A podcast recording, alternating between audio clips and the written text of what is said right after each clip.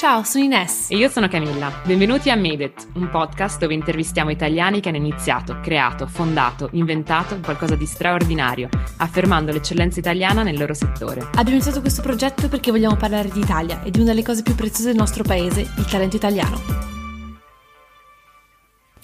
Ciao a tutti, questa settimana Camilla ed io abbiamo intervistato Benedetta Rese Lucini, la co-founder di Oval Money, un'app di fintech che nasce per democratizzare la possibilità di fare investimento. Praticamente l'app ti aiuta a risparmiare con dei metodi creativi del tipo arrotondare la spesa con la carta o anche mettendo un euro da parte ogni volta che vai a correre e questo ti permette poi di investirli in vari portafogli di investimenti. Definirei Benedetta come una startup per nata. Da piccola sognava di fare l'imprenditrice, ha studiato alla Bocconi e già nel 2008 parlava di startup. È volata a San Francisco dopo il suo MBA eh, a NYU per seguire questo intuito ed ha visto nascere i colossi del tech come Airbnb, Dropbox e Uber. Ha poi lanciato varie startup, ha lavorato per Rocket Internet in Malesia ed è stata assunta da Travis Kalanick per lanciare Uber in Italia quando non aveva neanche 30 anni. Un lavoro non facile, poi scopriremo anche perché. So che non si fanno favoritismi, ma sono veramente entusiasta dell'intervista di questa settimana con Benedetta. Chiaramente il suo percorso personale è impressionante, infatti, diversamente dalle scorse interviste, abbiamo voluto seguirlo in maniera lineare, quindi iniziando dai suoi studi, seguendo tutti i suoi risvolti di carriera fino ad arrivare ad Oval Money, perché i passi interessanti erano veramente troppi. Abbiamo anche toccato temi chiave per il nostro podcast, il che ci ha reso molto felici. Abbiamo parlato del talento italiano, dell'appetito per l'innovazione degli italiani che sentirete io avevo totalmente sottostimato, della nostra mentalità imprenditoriale, del bisogno di spronare i giovani a rischiare di più, del tessuto delle start-up in Italia, insomma veramente un'intervista da non perdere e da sentire fino alla fine. Vi assicuro che ne uscirete ispirati. Ciao Benedetta. Ciao. Ciao Benedetta, come stai? Sei a Londra? Sei sempre a Londra? Eh sì, purtroppo sì. Grazie che ci dedichi un po' del tuo tempo in queste giornate così impegnate. Ah no, figurati, fa piacere che state facendo questa cosa. Io sono un'ascoltatrice assidua di podcast, quindi... Super, anche noi. Partiamo.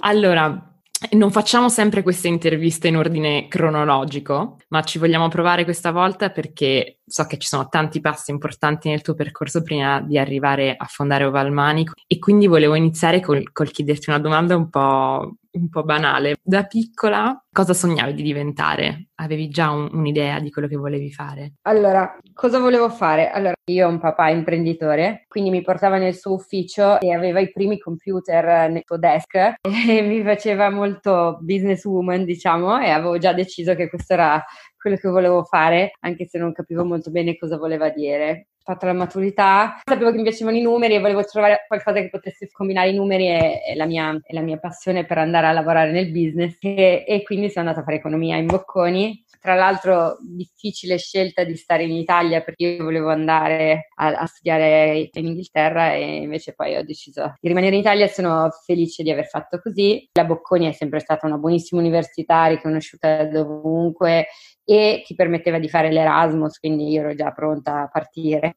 Ho scelto anche di fare il primo corso della Bocconi in inglese, che era il primo anno, quindi ah, anche un esperimento. Pazzesco. E ho deciso di studiare International Economics, quindi un po' più sul lato europeo. E poi mi sono specializzata in, in, eh, in finanza in matematica finanziaria e, tra l'altro il mio biennio l'ho, l'ho fatto a Dublino studiando quantitative finance e perché? Perché mi piaceva la matematica, l'ho sempre trovata facile. A me piaceva la matematica perché non mi piace molto studiare e quindi la matematica mi veniva super facile. Beata. Sì, veramente. Non tutti sono così fortunati. Fortunata, sì.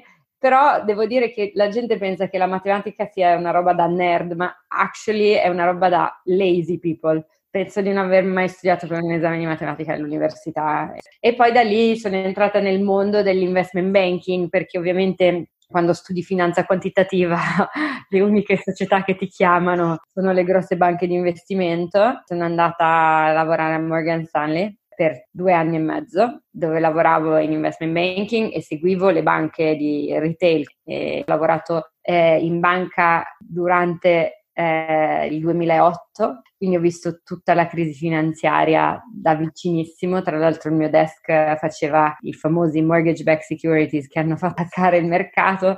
Mi ricordo benissimo che un giorno era febbraio-marzo del 2008, quindi molto prima del collasso di Lehman Brothers, ma diciamo che c'era già il mercato, stava già crollando sono entrata in ufficio una mattina e la, la, stanza dove eravamo in Morgan Stanley, eravamo in 200, eravamo rimasti in 5. E l'unico Madonna. motivo io e quest'altro ragazzo che si chiama Benedetto, tra l'altro, non eravamo stati licenziati perché stavamo per andare a fare l'MBA, l'avevamo già detto a, Morgan Stanley. Tra l'altro ci hanno chiamato dicendo non vi sponsorizziamo più, cioè le grosse aziende ai tempi sponsorizzavano per andare a fare gli MBA, quindi cosa vuol dire? Ti pagavano le rette e tu dovevi tornare a lavorare lì.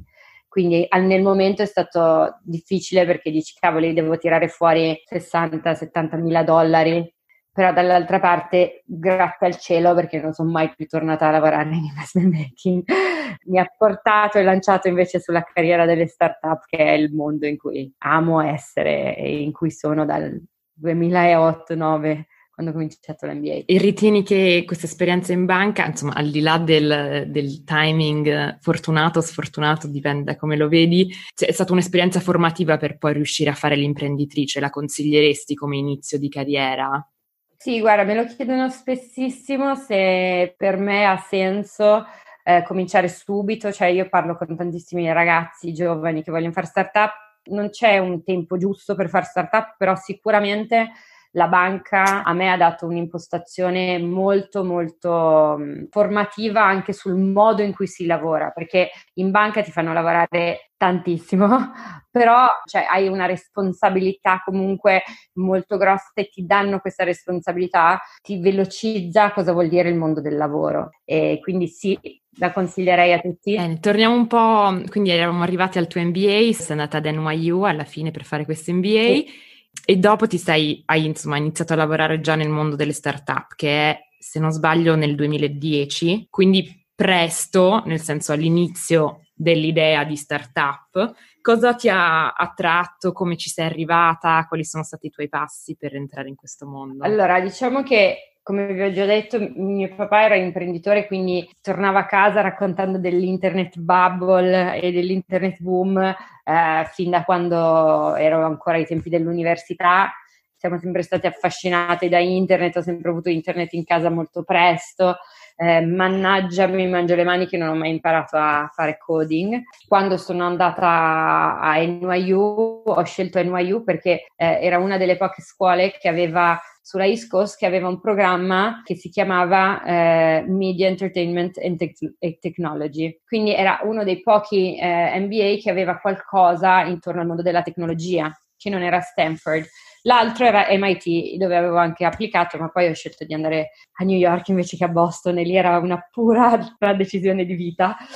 E quindi ho fatto questo corso eh, di NYU e ho fatto le prime classi di entrepreneurship, abbiamo imparato a scrivere i primi business plan, cosa vol- voleva dire essere una startup e nel, in quel periodo, che era il 2010, diciamo, la prima disruption era nel mondo del media, no? Quindi stava nascendo Netflix, stavano nascendo eh, YouTube, cioè c'era tutto un nuovo modo di consumare contenuti e quindi comunque NYU è sempre stata una scuola molto forte su questo. Sono andata a fare anche una, una specie di project internship, quindi era una classe in cui andavi anche a HBO che eh, stava cominciando a pensare come fare a distribuire le sue serie in modo nuovo e quindi c'era tutto un base intorno a questo, in questo settore e da lì ho cominciato a farne parte, a fare internship. Poi quando mi sono laureata ho deciso di andare a San Francisco perché ovviamente se non passi di lì non capisci cosa vuol dire il mondo delle startup.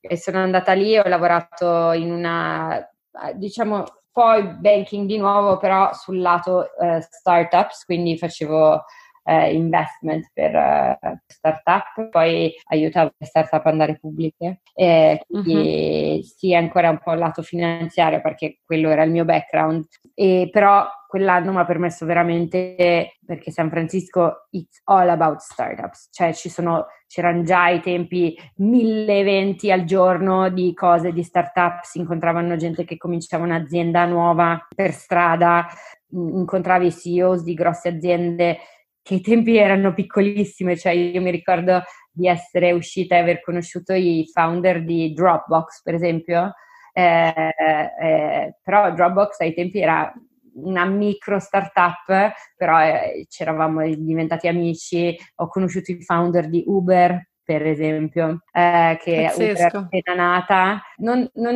non, uno dei founders, ma tipo l'employee numero uno che un giorno proprio era con Uber fuori da un locale. Quindi eh, c'è tipo un ambiente super piccolo e cominci a capire com'è questo mondo, cosa, cos'è questo mondo, cosa vuol dire fare startup e, e sei molto vicino. E poi un, nel frattempo che decidevo cosa voglio fare, che, a che azienda voglio andare, eh, ho aiutato questo mio amico italiano, tra l'altro mi ricordo che mi diceva, ah sto facendo il colloquio per questa piccola startup che sta nascendo, si chiama Airbnb. Quindi, eh, sì, cioè, capito, tutto così. Avevamo questo gruppo di italiani a San Francisco che facevamo questi, le chiamavamo Pasta Tuesdays e ci ritrovavamo e lavoravamo tutti in, mondo, in questi mondi, quindi ogni volta arrivava qualcuno di nuovo che aveva fatto application a qualche nuova startup.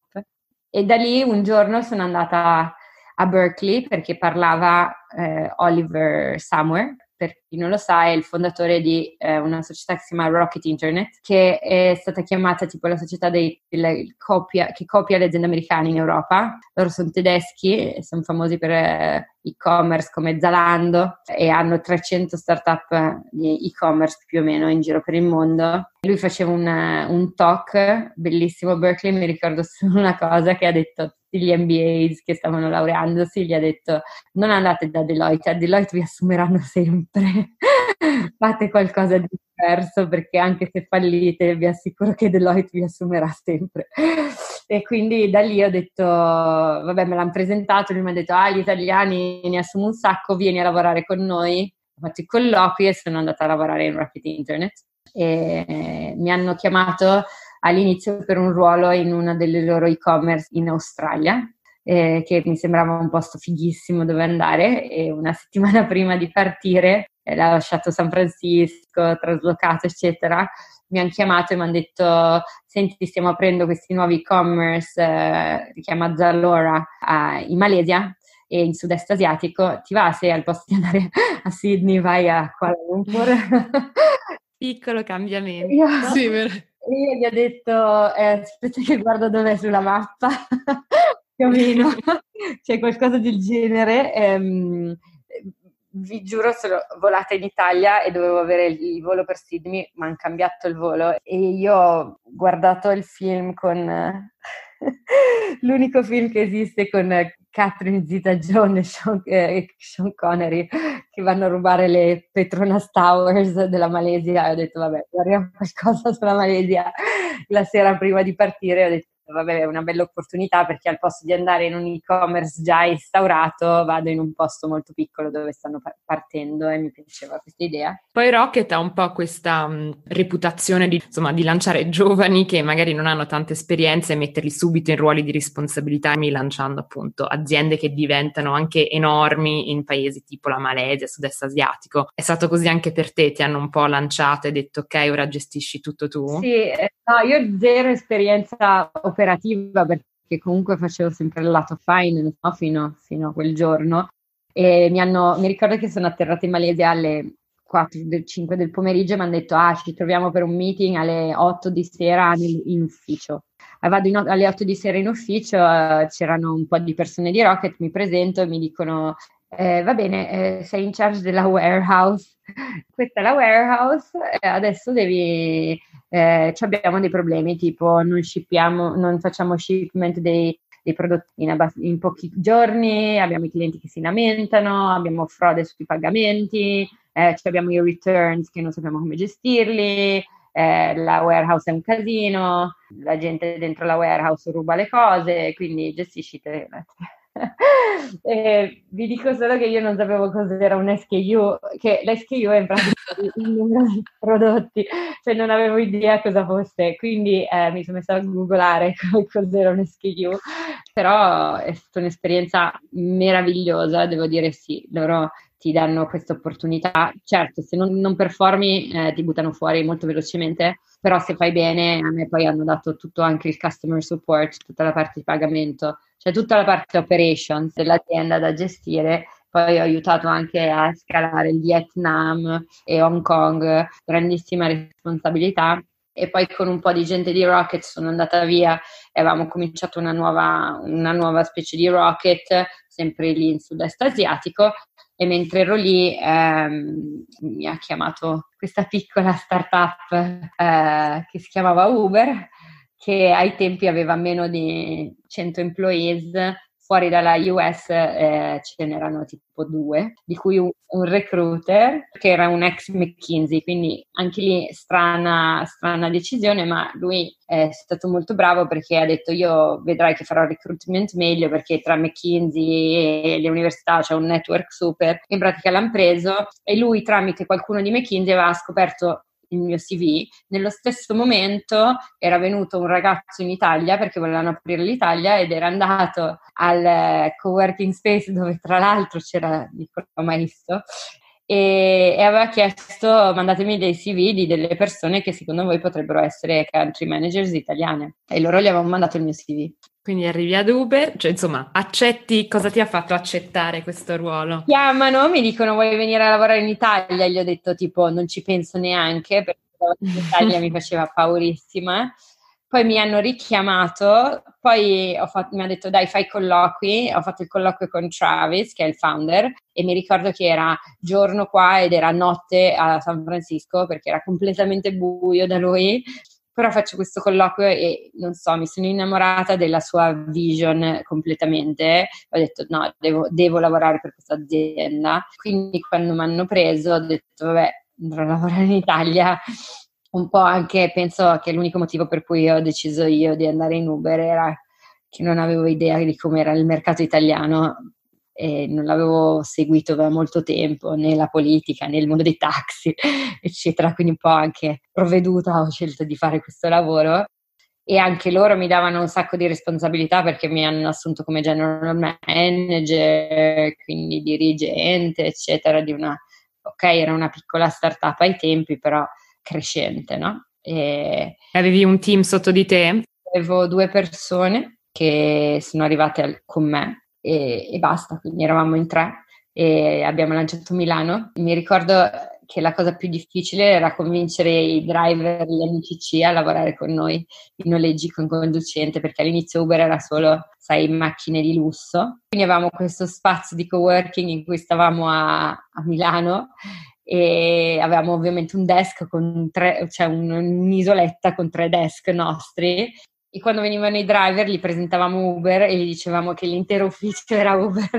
Che erano tipo in un posto dove, dove, era un'azienda vera perché se diciamo siamo tre ragazzini cioè neanche di ventenni cioè non ci avrebbero mai preso sul serio. E così abbiamo preso i primi driver e siamo, abbiamo lanciato Uber a Milano sì, poi è stata un, un'esperienza, diciamo, difficile perché comunque eh, tra la politica e i taxi, lanciare Uber in Italia è stato, è stato tosto e se ne è sentito molto parlare. Secondo te cosa è stata la cosa che non ha, non ha, permesso a Uber di veramente di collare in Italia? Um, allora, secondo me il, il concetto è questo che ha, actually, guardando i numeri, Uber in Italia è andato molto bene, cioè il pubblico l'ha l'ha percepito benissimo, quindi l'utenza c'era, cioè eravamo, specialmente quando abbiamo lanciato la parte low cost, tra i driver e, e gli utenti stavamo crescendo più di qualsiasi altro paese in Europa e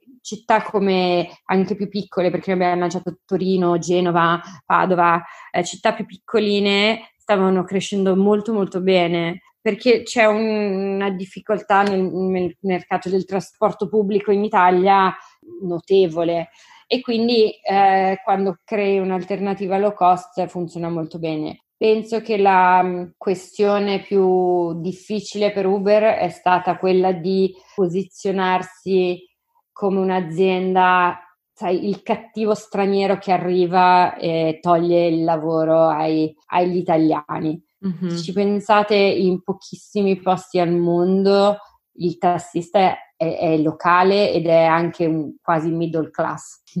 L'unico posto dove lo è è in Italia.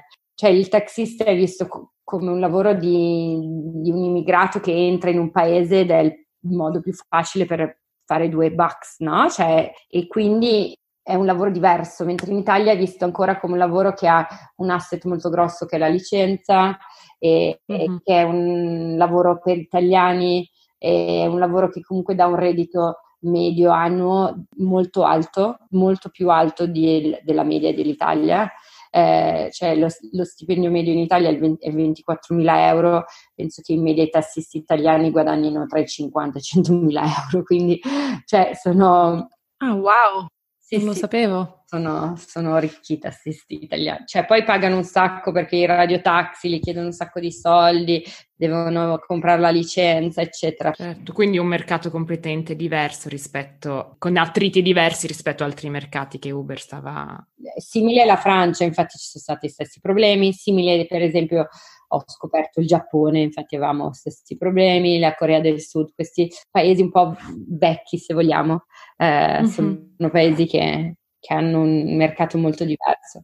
Invece l'aspetto, mm, insomma, sei comunque tornata, dicevi anche prima che avevi un po' paura del ritorno in Italia dopo quasi, non so, dieci anni se non sbaglio, fuori. Cosa è stata la cosa che ti ha colpito di più nel, nel tornare in Italia, nel lavorare in Italia? Positivo, negativo? Allora, la cosa positiva di tornare in Italia è stato che c'è tantissimo talento. Comunque noi italiani mh, mm, siamo un, un, popolo creativo, eh, veramente trovi dei pockets di talento che l'America se le sogna.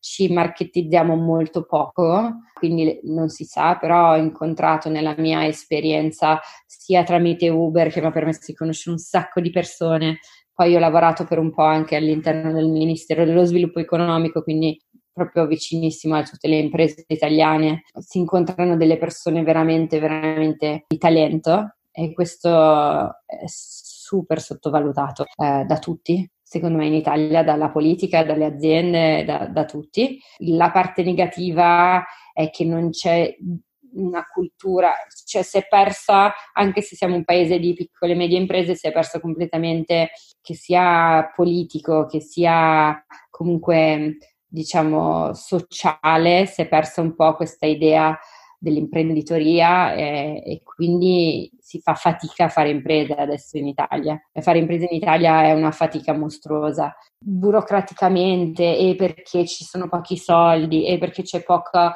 eh, volontà anche di far lavorare le persone in queste aziende, quindi ci sono anche se ci sono gran- ragazzi bravissimi che potresti assumere, magari i genitori gli dicono no, vai a lavorare in una grossa azienda, non in una startup, cioè c'è ancora tantissimo eh, ostruzionismo verso un giovane che fa qualcosa perché è troppo giovane. Mm-hmm. Io ho sempre, mi hanno sempre chiesto se mi sentivo eh, discriminata in Italia perché ero donna, ma sinceramente mi sono sentita sempre più discriminata perché ero giovane, più che donna. Sì, questa è una cosa veramente che anche per noi, sia io che Cammi, nel senso che viviamo all'estero, è molto più, insomma, non, l'età non conta e puoi managgiare tranquillamente una persona più grande di te, è tutto meritocrazia, cosa che in Italia non è proprio un, non è un mindset che abbiamo sviluppato, è tutto sull'età. Sì, esatto. Però questa risposta che ci hai dato ci rende molto felice perché poi l'idea di questo podcast è uno promuovere il talento e due dare un po' di sicurezza ai giovani che in realtà intraprendere, fare cose che non sono magari in una carriera lineare come ti hanno insegnato i tuoi genitori sono delle cose belle, delle cose che dovremmo fare di più perché appunto in Italia siamo creativi, abbiamo una cultura di imprenditoria centenaria perché le piccole e medie imprese sono il tessuto dell'economia italiana e quindi non si capisce perché non siamo leader in questo settore. Niente, ti porto avanti che finalmente arriviamo a Volmoney, che è la società che hai fondato nel 2016 con due co-founder, Edoardo Benedetto e Claudio Bedino e volevo chiederti ah, se ci racconti cos'è Ovalmani e come è nata l'idea e come, sì, come avete iniziato. Allora sì, ehm, io ho conosciuto Claudio e Edoardo perché loro avevano un'altra startup, erano già soci di un'altra startup che lavorava nel mercato del crowdfunding. Eh, io avevo appena lasciato Uber, stavo pensando cosa volevo fare nella mia vita e poi in modo, non so perché, ma avevo detto che volevo stare nel, nel, volevo comunque stare nel mondo startup, non volevo fare altre cose nel mondo diciamo trasporto, eh, ma eh, Uber mi aveva insegnato che i settori molto eh, con tantissima regolamentazione erano settori in cui la tecnologia ha sempre fatto più fatica ad entrare, no? E quindi per me se non era il trasporto, allora doveva essere un altro settore iperregolamentato. Eh, se non la finanza, quale altro, eh, quale altro settore si poteva pensare? Quindi ero, stavo studiando, diciamo, un po' quel, il settore, cosa potevo fare all'interno del settore e Edoardo e Claudio mi hanno incontrato a una conferenza e mi hanno detto guarda abbiamo questa idea eh, perché abbiamo visto che i giovani mettono 100 euro adesso nelle startup perché il crowdfunding ha fatto diventare facile investire eh, per tutti, però la startup non è eh, proprio il modo migliore di investire i tuoi, tuoi, soldini, specialmente se non ne hai tantissimi, perché è molto um, rischiosa. E quindi perché non creiamo una piattaforma che crei un po' di educazione finanziaria e permetta alle persone mh, di investire i propri soldi, anche se sono 5 euro, 10 euro, 100 euro in eh, fondi o comunque prodotti finanziari un pochino più liquidi, un pochino più sicuri. E da lì io eh, non ho detto niente. Poi la cosa interessante è che negli anni, nell'anno dopo Uber, tante persone mi avevano contattato per provare a fare qualche, qualche, progetto e io avevo contattato altre, parlavo di idee in continuazione, ma questa qua mi era rimasta proprio in testa e quindi dopo un po' di giorni li ho chiamati e ho detto ma siete seri di questo progetto? Perché se siete seri io ci sto, entriamo e facciamolo insieme. Abbiamo preso Simone Marzola che è il nostro quarto co-founder, stava ancora lavorando come CTO di un'altra startup ma l'abbiamo tipo corteggiato per mesi e mesi dicendogli vieni a fare startup con noi e poi si è, si è convinto. E niente, siamo partiti noi quattro, sì, nel 2016. C'erano delle start-up americane che stavano facendo delle cose simili, però comunque dovevamo adattarla al mercato, al mercato italiano. E una delle prime cose, ovviamente, che OvalFi ti permette di fare risparmio, saving in modo molto semplice e automatico. Quindi tu colleghi eh, all'app i tuoi conti correnti, l'app legge le transazioni e basandosi su cosa hai speso ti fa un arrotondamento della, della transazione on top mette da parte i soldi che, che non hai speso, no? come se fosse il resto eh, nel mondo digitale, quindi spendi con la carta 10,70 euro, 30 centesimi extra che ti fanno arrivare agli 11 euro, te li prende dal conto e li mette nel tuo salvadanaio. Ovviamente in America puoi comprare il caffè con la carta come a Londra, no? Noi in Italia 2016 abbiamo detto vabbè facciamo una prova e vediamo, questo è un'altra cosa che dico sempre, prima di costruire un'intera app fai una prova tipo un MVP che anche magari non è neanche un'app, ma che faccia quello che tu vuoi dimostrare, no? E quindi letteralmente abbiamo preso un foglio Excel e andavamo in giro a comprare tutto con la carta e vedevamo quanti posti non ce la prendeva e se facevamo questi arrotondamenti quanto veniva un po' il saving settimanale o mensile delle persone. E abbiamo notato che comunque questa cosa non sarebbe funzionata in Italia perché eh, la gente non usa la carta, cioè non tanto quanto a Londra o, o, o, in America e sicuramente non nel 2016. Quindi abbiamo detto dobbiamo trovare un modo in cui la gente fa risparmio in modi alternativi che non siano solo l'arrotondamento delle spese. Da lì è partito anche un po' un lavoro di creativo e di data analysis. Eh, abbiamo collegato Facebook, quindi potevi risparmiare eh, tutte le volte che mm, postavi sui social media uh, o potevi salvare tutte le volte che andavi a correre, avevamo collegato le app di running e quindi ogni volta che andavi a correre o facevi i tuoi 10.000 passi ti, ti prendeva un euro, due euro dal conto, ti li metteva nel risparmio e quindi così pian piano abbiamo aumentato il risparmio medio di una persona. E abbiamo lanciato nel 2017 in Inghilterra, tra l'altro siamo andati a fare la presentazione di Oval era ancora un pitch deck il giorno in cui è stata votata la Brexit, eh, dicendo tipo arriviamo in Inghilterra e poi è stata votata la Brexit, vabbè. e niente, nel 2017 siamo partiti con UK e Italia come primi mercati. Da subito abbiamo avuto veramente un molto forte dove è stata scaricata tantissimo e, e da lì ci siamo evoluti e adesso facciamo anche uh, tutto un marketplace di prodotti di investimento, da prodotti super sicuri come prodotti che hanno un tasso fisso come se fossero un conto deposito, a prodotti che invece sono degli indici che seguono un basket di, di, aziende sotto delle tematiche che per noi sono importanti, tipo il green, ne ho uno sulle donne, uno sulla diversity, uno sulla creatività. E poi adesso stiamo facendo sempre più prodotti innovativi eh, di investimento e l'anno scorso abbiamo anche lanciato la, la, nostra carta, quindi una carta di debito collegata a un conto, cui le persone possono spendere anche con la carta di, eh, di Oval, ogni volta che spendono ovviamente viene sempre messo un pezzettino nel, nel loro conto di risparmio e l'abbiamo lanciata a dicembre e adesso pian piano sta, sta, sta, crescendo anche in questo periodo di Covid ovviamente un po' più complicato. Eh, abbiamo visto comunque una grandissima adesione da parte delle persone per il nostro prodotto. Era importante per voi iniziare in Italia piuttosto che dire vabbè allora visto che in Italia non si spende molto con la carta iniziamo con UK poi vediamo nasce, che potenziale avete visto nel mercato italiano? Allora, eh, l'Italia, di nuovo, come la mia esperienza per Uber, sul lato persone ci abbiamo sempre avuto e visto un'adozione altissima. Noi abbiamo lanciato l'app solo in inglese, eppure era scaricatissima anche in Italia, quindi abbiamo scelto di tradurla in italiano velocemente.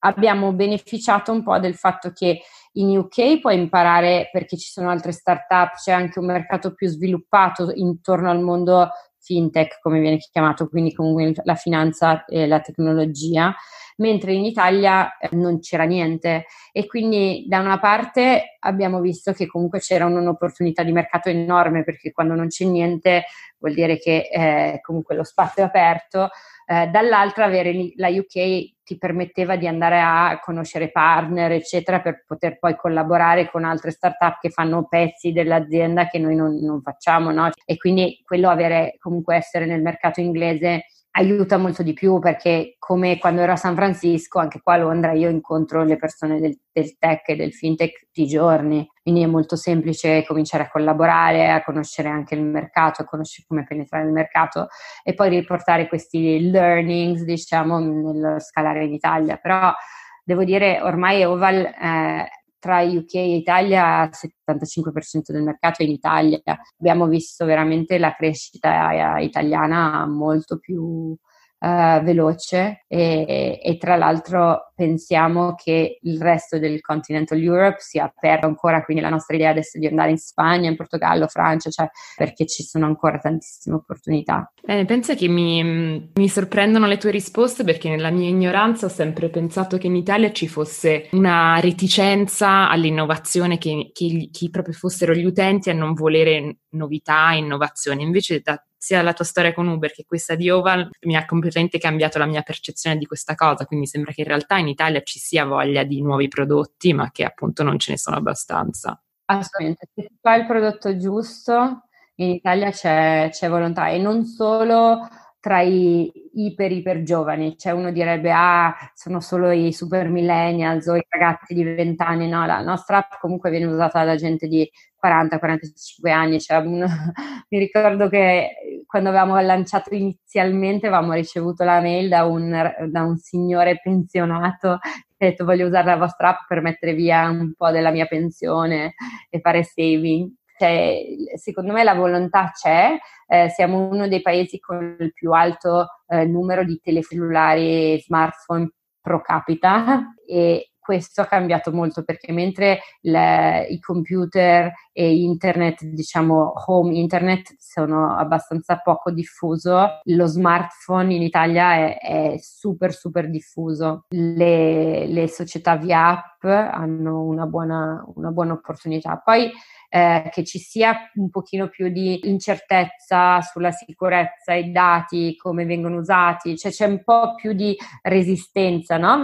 verso il mercato però questo non è una cosa solo italiana, eh, mentre i paesi anglosassone provano cose nuove eh, in continuazione, dall'altra però non sono per niente loyal, quindi cresci veloce, però poi dopo a tenere le persone è difficile. Interessante. Eh, lascio la parola a Inez che voleva farti anche un paio di domande più generali. Sì, qual è stato per te, per esempio, l'aspetto più difficile di fare, di fare impresa in Italia? Allora, sicuramente la burocrazia, la gestione dell'azienda italiana è molto più costosa della gestione dell'azienda inglese. La gestione dell'azienda inglese si fa tutto via internet, ci sono pochissime cose da fare.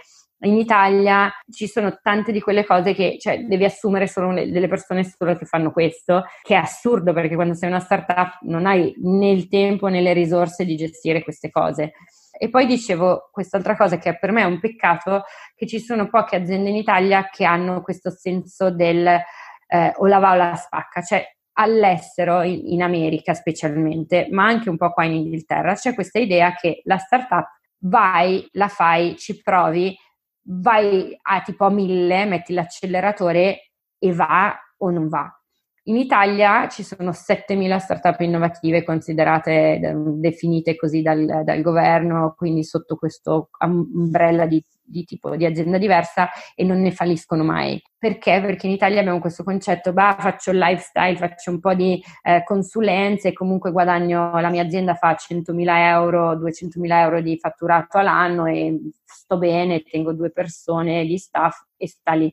E questo è un problema enorme perché è molto meglio se ci fosse riciclo e se ci fosse la possibilità di far crescere tanto le aziende. Certo. Quindi noi come founders abbiamo sempre detto o la va o la spacca, cioè non è che siamo qua a fare la startupina, cioè comunque in tre anni abbiamo 50 persone dipendenti, quindi abbiamo detto o lo facciamo o non lo facciamo. Sì. Uh, uh, e quindi questa è un po' una eh, filosofia un po' diversa che manca completamente, secondo me, al mercato, al mercato italiano. Sì, super interessante, non, non, ci avevo neanche pensato che questo potesse essere un problema.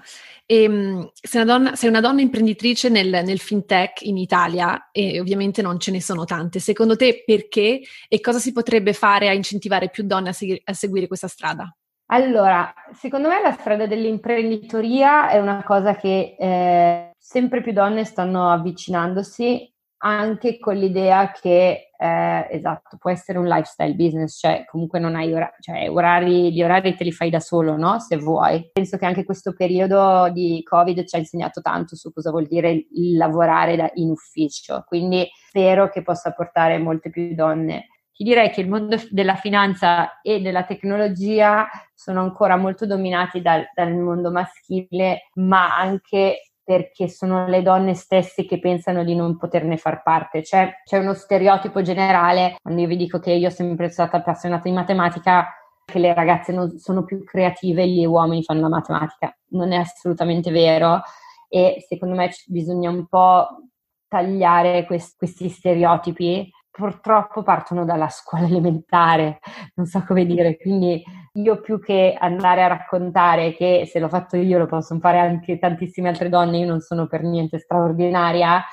non, non posso fare tanto, però il concetto è che proprio purtroppo ancora parte da anche la, l'educazione, cioè io oltre ad avere il papà imprenditore avevo una mamma molto in carriera e fin da quando eravamo bambine ci insegnava la matematica, ci diceva che dovevamo fare cose importanti nella nostra vita, che dovevamo lavorare, ci ha sempre spronato su questa cosa, anche questo tipo di educazione è molto importante. Io penso davvero che il problema parta spesso anche dalla, dalla persona stessa. Certo, c'è un problema di sistema, ma il sistema è un problema, come dicevo prima, non è solo sulle donne, è proprio sui, sui giovani. Non c'è nessun tipo di fiducia nei giovani all'interno delle, delle, azie- delle, grosse aziende italiane, c'è ancora un senso di gerarchia, io di, di, giovani che hanno dei ruoli molto grossi nelle grosse imprese italiane non ne ho visti. Penso davvero, come vi dicevo prima, per essere imprenditore puoi farlo da sempre, puoi farlo da, da quando ti lauri, puoi anche non laurearti, puoi farlo quando vuoi, però sicuramente se hai lavorato in una grande azienda eh, o come me hai lavorato per una grande startup come Uber, ti fanno scuola e è molto chiaro che c'è un mondo, le chiamano il, la, il mafia, viene chiamato in slang, diciamo a San Francisco, tipo PayPal mafia. Tutta la gente che è stata in PayPal, moltissimi sono andati a diventare imprenditori loro uh-huh. stessi, che poi eh, cosa vuol dire? Che assumono un sacco di gente, che poi questa gente diventa imprenditore anche loro, no? Quindi crea un, un network effect molto positivo se non entrano queste aziende o se non si creano queste giga aziende in Italia e non permettono e non assumono e danno responsabilità ai giovani, non ci sarà mai questo network effect. Io penso di essere stata capace di fare quello che faccio grazie al fatto che ho avuto dei grandi maestri che mi hanno insegnato tante cose eh, non partivo sicuramente geniale, sono una che si è sempre sbattuta tanto e ha lavorato per delle persone in delle aziende che sono stata fortunata, sono cresciute tantissimo e però mi hanno insegnato tante cose, quindi ecco il duro, duro lavoro che ho imparato a fare un po' il, questo lavoro che faccio oggi e tuttora non, non lo so fare del tutto, eh, si impara cose nuove tutti i giorni, però eh, il concetto è che questo tipo di, di, ispirazione non lo trovi, comunque Travis, che era il fondatore di Uber, ha tre anni in più di me, quindi comunque è una persona che ha creato Uber che aveva 32 anni, sono persone molto giovani che ti danno però tantissimo e ti possono insegnare tantissimo nel mentre che ti hanno assunto per la loro azienda. E um, qual è il consiglio che daresti ad un giovane italiano che vuole intraprendere un'attività? Per me, allora, sono tre, ne, ne do tre di consigli, che sono le mie tre cose, secondo me, essenziali per cominciare un'azienda. Scegli una cosa che vuoi fare che sia qualcosa che ti appassiona davvero, io credo tantissimo che le aziende devono essere di progetti che ti, ti fanno non dormire la notte, cioè sei appassionato di quello che fai e di quello che, che vuoi realizzare perché lo dovrai fare per tanto tempo scegliti delle persone intorno che siano co-founders, che siano i primi employees, che siano eh, mentor, eccetera, che ti possono aiutare, nessuno ce la fa mai da solo. Non credere che, pers- che, che fare impresa è una cosa solitaria anzi come founder sei spesso molto solo, quindi, quindi circondati di persone che, che possono supportarti, eh, che ti possono insegnare, che siano attivatori. E il terzo è non, eh, a me piace dire non fermarti davanti al muri, cioè devi sapere che fare imprenditoria vuol dire tirare giù qualche muro, cioè vuol dire che probabilmente ci saranno delle persone che dicono no, non ti do funding, no, la tua idea fa schifo, no, non voglio fare partner con te, no, non vengo a lavorare da te. E ti ritroverai questi muri in continuazione, però devi avere una mentalità che è risolvo il problema, tiro giù il muro e vado avanti. Super, super utili e io tra l'altro mi sono appena lanciata da, da un pochino più di un anno da sola e, e, sono, e, sono, d'accordo su tante cose e sono consigli utilissimi, quindi grazie. Adesso per concludere ti chiedo una domanda che facciamo eh, alla fine di ogni intervista che, che facciamo Secondo te, in cosa la tua italianità ti ha aiutato nella tua esperienza? Devo dire che l'Italia non sono proprio, non ho tantissima italianità, mi hanno sempre preso in giro i miei amici italiani che sono molto anglosassone, purtroppo anche, però dall'altra parte penso che la, le radici, comunque la famiglia, il concetto di, di lavorare duro, la creatività dell'Italia ha sempre fatto parte di me e come dicevo prima sono un po' spirito libero, ho vissuto in, come vi ho raccontato, in tantissime città, eh, stavo tras- ho appena traslocato nella mia diciassettesima casa, eh, quindi eh, sono, come capite, un po' irrequieta e l'italianità è quello che mi ha sempre fatto sentire centrata, cioè il mio centro, la mia casa, forse è la cosa più importante. Due anni fa ho scritto un un articolo sulla stampa dicendo che me ne riandavo dall'Italia e ho scritto tipo una lettera d'amore all'Italia dicendo che peccato che non riesci a tenere i tuoi giovani. Sì, è veramente una, una storia di amore e odio e ne parliamo anche sempre con, con Cami. Però grazie mille per questa, per questa intervista, è stata veramente super interessante. Grazie a voi. Veramente super grazie. percorso e congratulazioni se ci scarichiamo Valmoni subito perché devo, devo risparmiare. Per favore. Assolutamente.